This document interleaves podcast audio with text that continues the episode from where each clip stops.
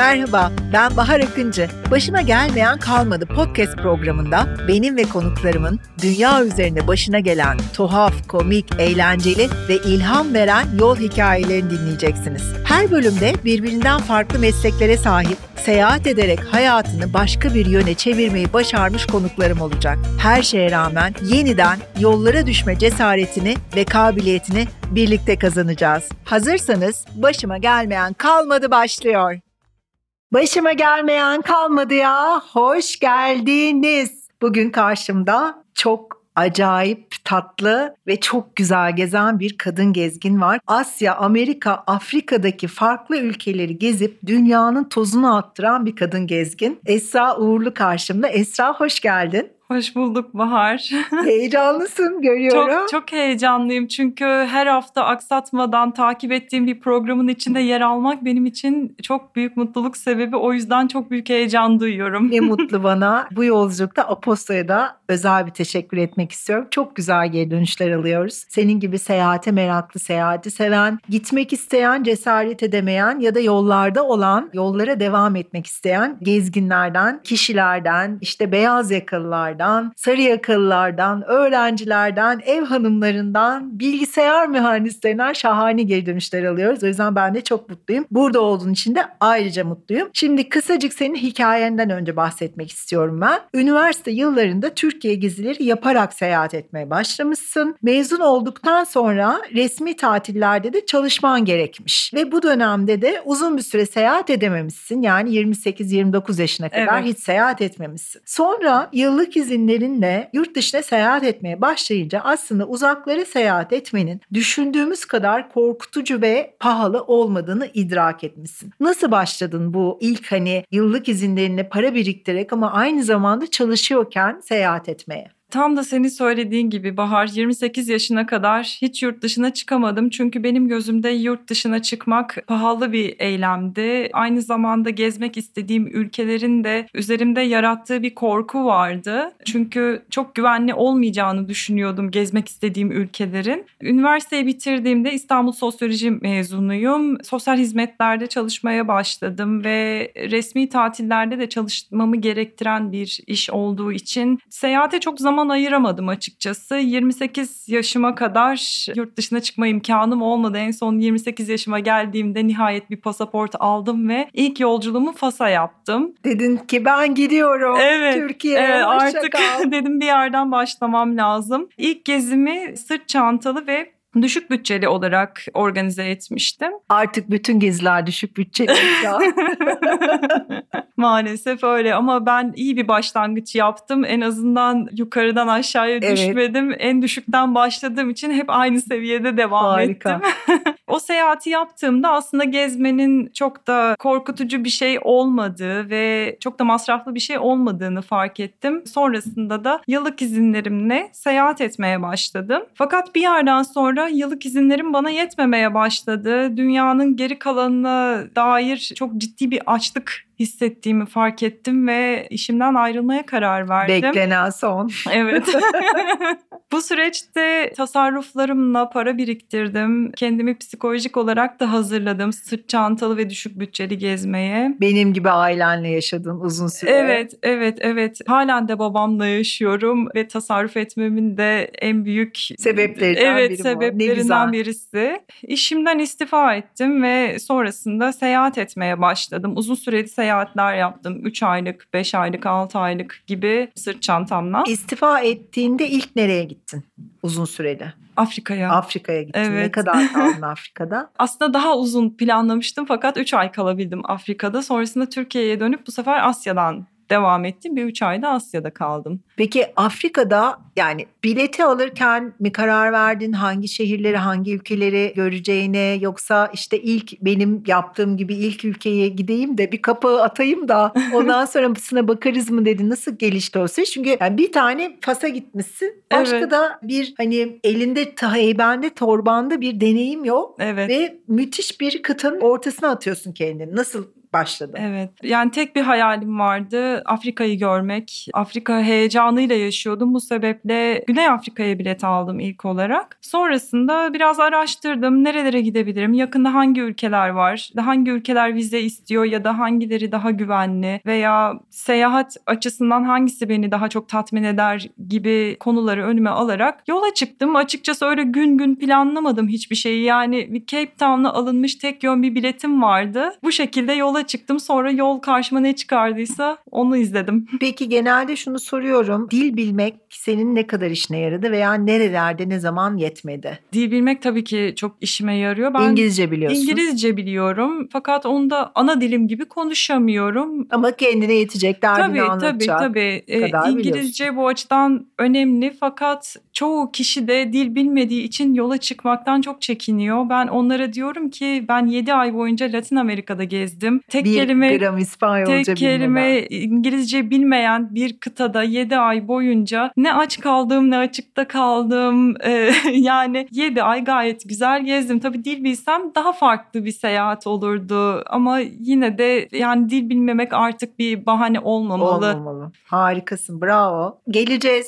Latin Amerika seyahatine. Evet. Onu e, heyecanla ve merakla onun için sorular hazırladım. Esra'cığım şimdi senin gittiğin şehirleri, bu olağanüstü maceraları konuşmadan önce belki herkesin de sana sorduğu, buraya gelen her gezgine de sorduğumuz bir soruyu sormak istiyorum sana. Nasıl geçiniyorsun bu uzun seyahatlerde? Yani ortalama bütçelerin nasıl? Günlük bir bütçe mi yaratıyorsun? Haftalık bir bütçe mi yaratıyorsun kendine? Nerelerde konaklamayı tercih ediyorsun? Bir de burada çalışarak, para biriktirerek yurt dışına o parayla, biriktirdiğin parayla seyahat etmek mümkün mü? Ben Türkiye'de para biriktirip burada çalışıp para biriktirip o şekilde seyahatlerime çıkıyorum. Gittiğim ülkelerde ayrıca çalışmıyorum. Ee, Sanıyorum pazarlama alanında projeler yapıyorsun. Evet, evet. Proje bazlı pazarlama alanında çalışıyorum. Birkaç şirkete bu açıdan destek veriyorum. Burada Türkiye'de olduğum süreçte tasarruflu hareket etmeye çalışıyorum. Çünkü benim en büyük motivasyonum seyahat.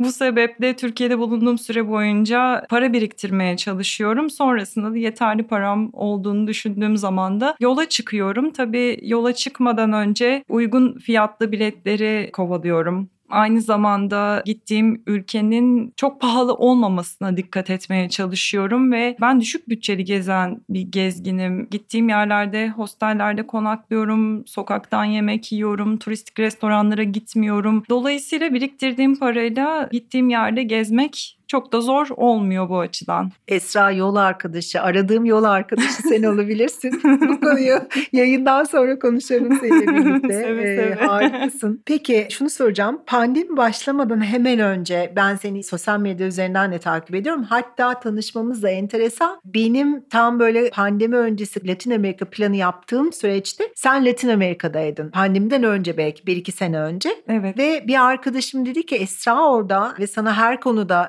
yardımcı olur. Sonra ben sana yazdım. Sonra seni takip etmeye başladım. Birbirimizi takip ettik ve gittiğimiz yerleri gördük. Bu anlamda sonra tabii pandemi patladı. Ben gidemedim. Ama bana o dönemde çok böyle destek olduğunu hatırlıyorum. Ve şunu hatırlıyorum. Pandemi başlamadan hemen önce son dakika Meksika'ya bir bilet alıp Evet. aylarca Meksika'dan başlayıp Güney Amerika'yı gezdin. Evet. Biraz anlatsana nasıl yapıyorsun böyle son dakika planlarını? Neler gelişti o seyahatte? Az önce bahsettiğim gibi paramı biriktirip kenara koymuştum ve uygun fiyatlı bilet arıyordum. Gitmeyi düşündüğüm yer yine Asya kıtasıydı. Hatta daha önce gittiğim bir ülkeye gidip birkaç ay kafamı dinlerim diye düşünüyordum. Bilet ararken karşıma bir fırsat çıktı. Meksika'ya gayet uygun fiyatlı bir bilet buldum. Fakat 15 gün sonrasındaydı bu bilet. Çok kısa. Ben de dedim ki daha önce Latin Amerika'ya hiç ayak basmamıştım. Neden başka bir kıta olmasın diyerek biletimi aldım. 15 gün öncesinden alınmış bir biletle Meksika'ya yola çıktım. Ve gittiğimde şeyi bilmiyordum. Ne kadar kalırım, hangi ülkeleri gezerim, hangi rotayı kullanırım. Bunu gerçekten bilmiyordum. Tamamen yol beni nereye götürürse diye kendimi bıraktım ve 3-4 ay sürer diye düşündüğüm seyahatim 7 ay sürdü. Tasarruflarım sayesinde. 7 ay süren yolculuğumda 14 tane ülke gördüm. Ne tasarrufmuş arkadaş. Allah bana da nasip etsin böyle tasarruf. Peki şunu soracağım. Pandemiye yakalandın mı oradayken? Hayır yakalanmadım. Ha. Ben 2019'un Haziran-Temmuz ayında geri dönmüştüm. Bir 5-6 ay sonra, Sonra başladı. pandemi patladı. Fakat ben döndüğümde o kadar yorulmuştum ki şey diyorum yani uzunca bir süre seyahat etmek istemiyorum dediğimde Evet hepimiz aynı ağzımdan hatayı çıkanlara yaptık. hiç dikkat etmemişim ve iki buçuk sene boyunca hiç yurt dışına çıkamadan evimde oturdum. Şimdi Nepal'e gidiyorsun haftaya. Evet. Bir ay boyunca Nepal'de olacaksın. Çok çok heyecanlıyım. Seni sosyal medyada hangi hesaptan takip edeceğiz? Onu Ee, da söyle. Esra Uğurlu. e, Instagram'dan. Instagram hesabımdan e, güncel paylaşımlar yapıyorum. Seyahatlerimi detaylıca paylaşıyorum. E, Ve takip ederlerse rehber- ilgilenenler çok sevinirim. Rehberler, minik minik rehberler hazırlıyorsun ki oraya gidenler Evet, faydalansın evet diye. özellikle düşük bütçeli gezmek isteyenler için çok güzel tüyolarım var. Çok güzel, çok sevindim. Şimdi hazır Latin Amerika'dan bahsetmişken sana sormak istediğim Guatemala'da olağanüstü bir yer var. Fuego Volkanı. evet. Burası ile ilgili ne düşünüyorsun? Sana ne hissettiriyor? Neler geldi başına orada?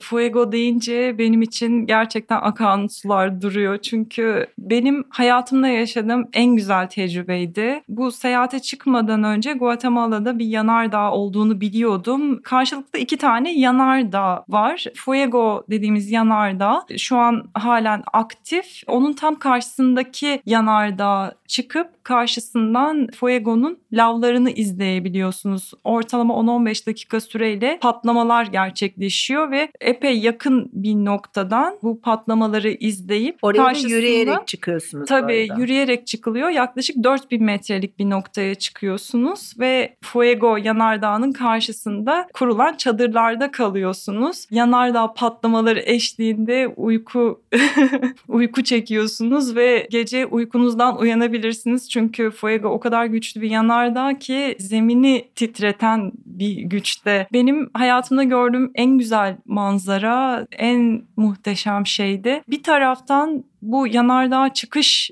da benim için çok büyük moral kaynağı çünkü çıkışın çok zor olduğunu biliyordum ve başarıp başaramayacağımı bilemiyordum ki gerçekten çok zorlandım fakat e, hayır ben yapamayacağım dediğim noktadan sonra bile 4 saat daha tırmanmaya devam ettim. Bu benim kendi en büyük başarılarımdan birisi. Ben oraya da çıkamam. Oraya benimle çıkanları da oraya dar ederim.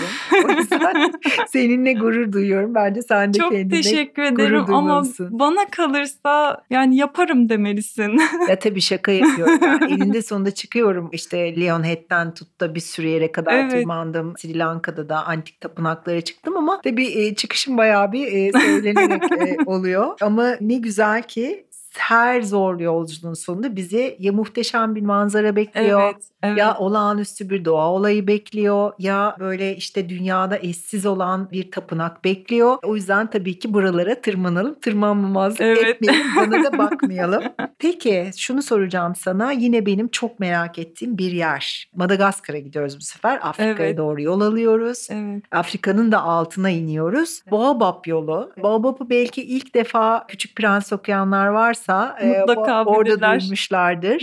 Orası ile ilgili neler söyleyeceksin bize? Madagaskar çok hayal gibi bir ülke. Maalesef ki ulaşım imkanlarımız oraya kısıtlı olduğu için çok rahat gidemiyoruz. Çevremizde Nasıl bilen gittin? çok fazla insan yok. Ben Güney Afrika'dan Madagaskar'a uçmuştum. O şekilde gittim ama yine ucuz bir uçuş değildi. Açıkçası epey pahalı bir uçuştu. Fakat Madagaskar'ı o kadar çok görmek istiyordum ki o verdiğim parayı o zaman gözüm görmemişti. İyi ki de gitmişim. İyi ki yapmışım. Yani yine tekrar gitmek istiyorum. Madagaskar benim hala rüyalarıma giren bir ülke. Baobab yolu da yine dünyada sayılı gördüğüm en güzel yerlerden birisi. Yaklaşık 30 metrelik boyda ve gövdeleri 6-7 metreyi bulan çok devasa ağaçlar bunlar. Ve oraya gittiğimde insanların bu ağaçların çevresinde küçük kulübelerde yaşadığını görmek, çıplak ayaklarıyla başlarında sepetleriyle tarlalarından, bahçelerinden döndüklerini izlemek, orada gün batımı izlemek en güzel deneyimlerimden birisiydi. Bir gün mutlaka tekrar yapmak istiyorum. Madagaskar'da nerede konakladın? Uçaktan indikten sonra orada yolunu nasıl buldun? Bir planlama yapmış mıydın yoksa yol seni bir yerlere mi götürdü? Adada hmm. nasıl bir maceraydı o? Madagaskar için çok fazla kaynak bulamamıştım gittiğim dönemde. Aslında kaynak bulamayınca anlamam gerekiyordu bir turist için ne kadar zor bir ülke olduğunu.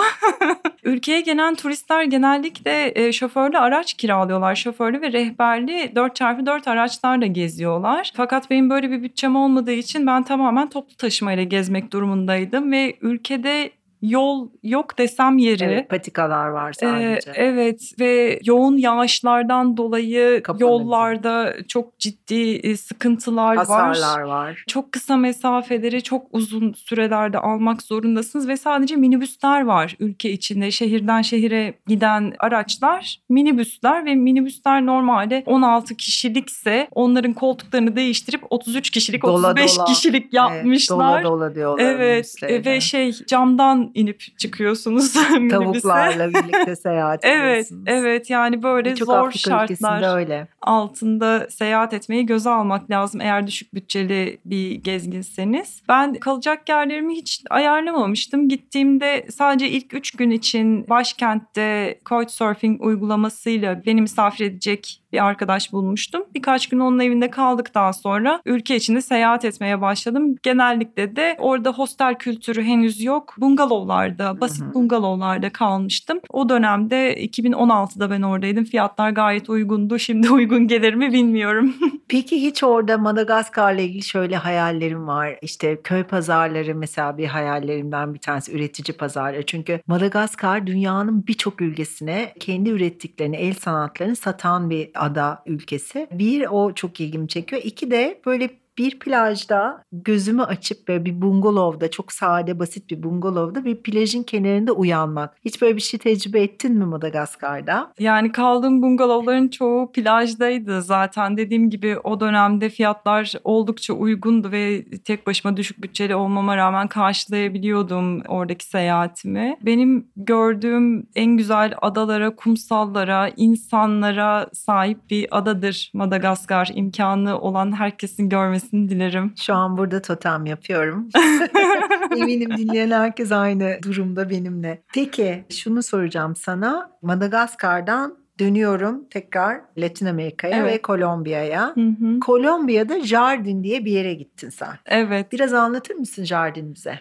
İspanyolca'da hardin okunuyor. Evet. Bahçe anlamına evet. geliyor hardin kelimesi ve hardin dağların arasında bir vadiye, yemyeşil bir vadiye kurulmuş küçük bir kasaba. Etrafı yemyeşil, içinden kilisenin iki tane kulesi görünüyor. Sanki böyle masal kasabası. İçindeki evler ikişer katlı en fazla ve hepsi rengarenk. E, büyük bir meydanı var. Meydanın çevresinde rengarenk sandalyeler ve akşamları bütün oranın halkı dans ediyor. Dedi oralarda evet dans ediyorlar ve atlarla geziyorlar. O atlar insanlar o meydanın çevresinde çok değişik yürüyüşlerle meydanı dönüyorlar ve insanlar atlarını barların önüne çekip içeceklerini ısmarlayıp atın üzerinde içeceğini içip sonra yoluna devam ediyorlar. Çok da güzel trekking rotaları olan bir kasabaydı. Etrafı dediğim gibi yemyeşil şelaleler, çiftlikler, kahve bahçeleri, köy evleri çok çok hayal gibi bir yerdi. Peki oraya gittiğinde konaklayacağın yeri işte bir hostel bulup ya da bir ev bulup kapısına giderek mi sordun işte ben konaklamak için yer arıyorum. Nasıl planlıyorsun? Nasıl ayarlıyorsun bunları? Gitmeden önce internetten aslında bir bakıyorum, göz atıyorum. Ne tip bir yerde kalabilirim? E, Latin Amerika gezdiğimde Couchsurfing'i çok kullanamadım. Birkaç kere kullandım. Dil bariyerinden sonra bu beni çok yormaya başladı ve artık kimseye talep göndermemeye başladım. Dolayısıyla daha çok hostellerde konakladım. Dil bariyeri İspanyolca. İspanyolca, ee, evet. İspanyolca genelinde e, evet. bütün kıtanın konuşulduğu evet, için. Evet, İngilizce mesaj, İngilizce talep gönderiyordum. Cevap İspanyolca geliyordu evet. ya da işte hiç cevap gelmiyordu falan derken ay dedim artık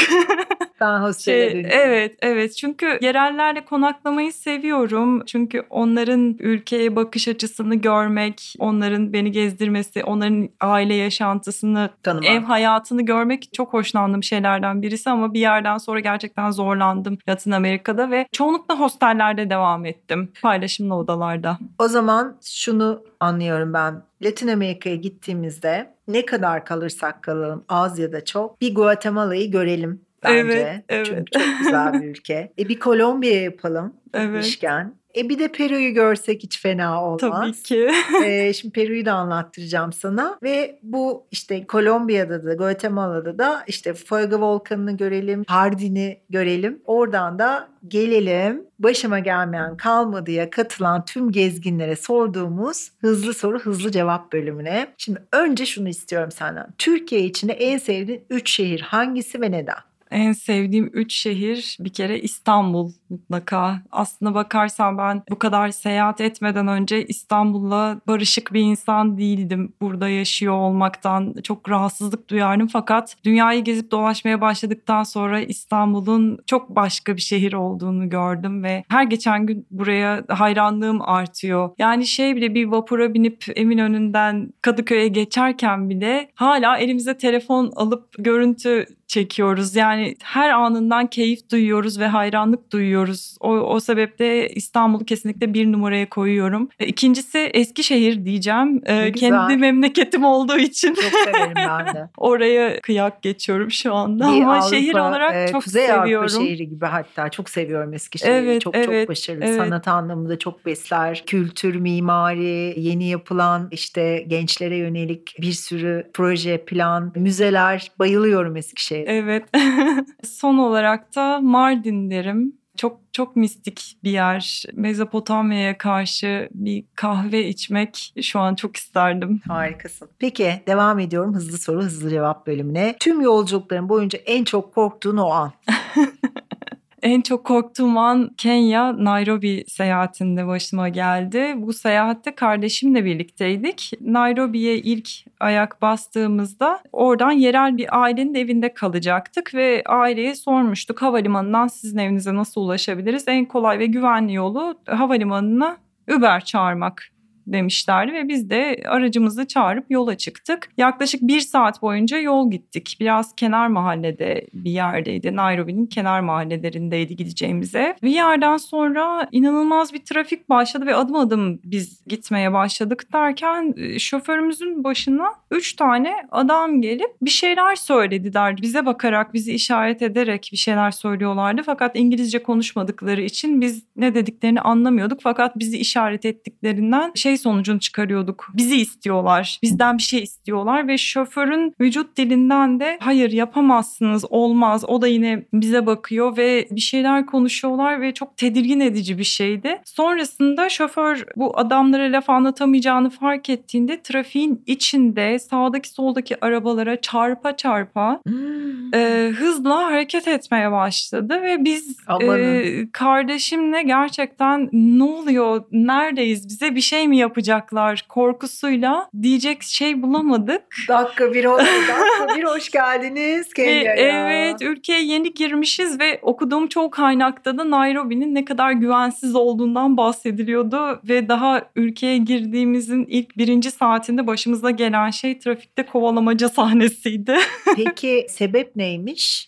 Sebep Yani sizden mi bir şey istiyorlar? Sizin paranızı, çantanızı mı istiyorlar? Başka bir sebep mi var? yaklaşık yarım saat boyunca kovalandık bu adamlar tarafından. Peki Çünkü- adamlar arabaya mı binip devam ettiler? Hayır adamlar trafiğin içinden koşarak aracımıza ulaşıyorlardı ve şoförümüz gerçekten çok iyi hareket ediyordu. Gerekirse şarampolden gerekse diğer araçlara çarparak yani Yani şey bir tekerleğe yan şarampole bile aynaları geliyor. falan bıraktık trafikte zaten. Ee, Aa. araba çok zarar gördü ve yarım saatin sonunda biz karakolda durabildik ve ben sürekli arkamdan bakıyordum. Adamlar koşarak bize doğru geliyorlardı. Zaten ara ara bize yetişip arabaya yumruklar vurup sonrasında biz yine harekete geçiyorduk ve yani çok korkmuştum ve Esra bizi istiyorlar zannetmiştim. Bizden bir şeyler hikaye. istiyorlar zannetmiştim ve Karakolda mı anladın? Yani sorunları Uber anladığım kadarıyla. Evet, evet. Sorun Uber'miş. Bunu karakolda anladık ve şoförümüz şoförümüz şey dedi arabamı parçalayacaklardı. Bunu yapmak zorundaydım dedi. Şimdi şöyle az gelişmiş ülkelerin hemen hemen tamamında buna Orta Doğu ülkeleri de dahil maalesef işte bu bir geçim kaynağı. Yani insanlar eğer ki işleri de yoksa o bölgede yaşayan lokal insanlar bulup buluşturup bir araba sahibi olup veya bir araba sahibi olan birinin şoförü olarak yerel taşımacılık yapıyorlar. Bu dünyada çok yaygın. Tayland'da da öyle, Afrika'da da öyle. Evet. Ve dolayısıyla da bu tür araç app'lerine karşı çok büyük bir şey var, tepki var. Ama turistler Evet. bunu bilmek zorunda değil ve onlar en güvenli şekilde gidecekleri yere ulaşmak istiyorlar. Tek hedefimiz bu ve arada kalabiliyoruz. Aynı çok benzerini ben Bali'de yaşadım. Bu kadar değil ama seninki yani inanılmaz Evet. bir durum olmuş. Sağ salim oradan çıkmanı çok evet. sevindim. Kurtulduk ama Nairobi'ye böyle korkulu bir Hızlı bir başlangıç oldu. yaptık. Nairobi'ye giriş yapıyorumdur. evet. Peki başka bir değişik soruya geçiyorum. Tüm yolculukların boyunca en çok güldüğün ya da eğlendiğin ya da önce korkup sonra vay be amma komikti dediğin o an. Genelde yolculuklarımda yaşadığım gergin dakikalar sonrasında anlatılacak en komik hikayelere dönüşüyorlar. O Öyle. yüzden yaşadığım bu gergin anlara hiçbir zaman suç bulamıyorum. Dediğim gibi arkadaş ortamında anlatıp anlatıp sonrasında dakikalarca güldüğümüz şeyler oluyor bunlar. Bu araba kovalamaca sahnesi de aynı şekilde bunu arkadaşlarıma anlattığımda dakikalarca gülebiliyoruz. Peru'da başıma bir olay geldi ondan bahsedeceğim. İlk anda çok gerildiğim ve korktuğum bir olay şimdi gülerek anlatabiliyorum. Peru'nun Chiclayo diye bir kentinde tuk tuk denilen bir araçla seyahat ediyorum. Tuktuğu açıklamam gerekirse motosiklet, üç tekerlekli, şoförün arkasında oturma kabini olan bir araç. Bu araçta yolculuk yaparken telefonumu dikkatli şekilde kullanıyor olmama rağmen dışarıdan birisi elime uzandı ve telefonumu çalmaya çalıştı. Başlangıçta biraz aramızda arbede oldu ve sonrasında kendisi başarılı çıktı. Telefonumu alarak kaçtı. Yine trafik var ve yine siz duruyorsunuz o Evet, evet çok ciddi bir trafik Ve şoför vardı. farkında değil. Şoför farkında değil çünkü aramızda bir paravan vardı. O önüne bakıyordu. Arkada olan şeylerin farkında değildi muhtemelen. Yani bir süre biz aramızda arbede oldu. Onu fark etti mi? Onu da farkında değilim çünkü ben sonradan düşündüğümde fark ediyorum aslında o yaşadığım arbedenin de etkilerini sonradan fark ettim. Kollarım mosmor olmuştu. Sağa sola çarpmışım belki adam tutmuş kolumu bilmiyorum o kısmını çok iyi hatırlamıyorum ama sonrasında başarılı oldu ve telefonumu aldı elimden ve trafiğin içerisinde koşarak uzaklaşmaya başladı ve o an aman tanrım telefonum gitti. Telefonumu geri almalıyım hissiyle trafikte adamın arkasından koşmaya başladım Tuktuktan atladın. tuktuktan atladım ve telefonumu çalan adamın arkasından Türkçe küfürler ede ede bağıra bağıra Hepimizin geldiği nokta adamın arkasından koşmaya başladım. Muhtemelen trafikteki insanlar ne oluyor diye düşünmüşlerdir. Bir adam kaçıyor arkasından bir kadın kovalıyor nedir acaba mesele diye ve ben hiç ümit etmememe rağmen hırsızı yakaladım. Ensesinden. Ensesinden, tişörtünden yakaladım, tişörtünden tuttum ve kendime doğru çevirdim. O esnada göz göze Deli geldik. kuvveti gelmiş. Evet, aynen. göz göze geldik ve telefonum o esnada yere düştü. Ben de hemen yerden telefonumu alıp tuktuğa geri koştum. Tuk tuk Ee, şoförü bu arada Tuk ne şoförü yapıyor? benim koştuğumu fark etmiş o esnada beni tuktuğum başında bekliyordu. Sen ne yapıyorsun? Neden koşuyorsun? İyi misin? Ya tamam hadi aldım ben telefonumu hadi yola çık diyorum. Çünkü yetişmem gereken bir otobüs vardı. Dur bir dakika bir sakinleş bir kenara çekeyim dedi. Hayır hayır kenara çekme otobüse yetişelim lütfen gitmemiz lazım. Yetiştiniz mi otobüse? Otobüse yetiştik. yetiştik ama şoför de çok korkmuştu ve şey dedi. Telefonunu elinde taşımamalısın. Onu ya beline sıkıştırmalısın ya da göğsünün arasına koymalısın. Hadi şimdi yerleştir ondan sonra yola çıkayım dedi. Yani aslında temkinli şekilde telefonuma bakıyor olmama rağmen bir hırsızın hedefi oldum. Şimdi düşündüğümde yapmamam gerektiğini biliyorum ama o refleksle giden şeyin arkasından koştum şey diyorum keşke arkasından ben Türk kadınıyım diye seslenseydim de bilseydi Türk kadınının gücünü. Evet kimle, kimle sen kimle dans ediyorsun bunu bir görseydi. Peki yine olsa yine yaparım dediğin o hareket ne? Bütün yolculukların boyunca bunları bir düşündüğünde. Yine olsa yine yaparım dedim. Bir kere en başında istifa edip seyahat etmeye başlamam olur. Ama daha spesifik bir şey söylemem gerekirse Peru gezimde tabii en görülesi yer Machu Picchu. Ve Machu Picchu'ya bir yürüyüşle 5 günlük bir yürüyüşle e, gidilebildiğini öğrendiğimde kesinlikle bunu yapmalıyım demiştim. 5 gün boyun aslında 4 gün yürüyorsunuz. 5. günün sabahında Machu, Machu Picchu'ya evet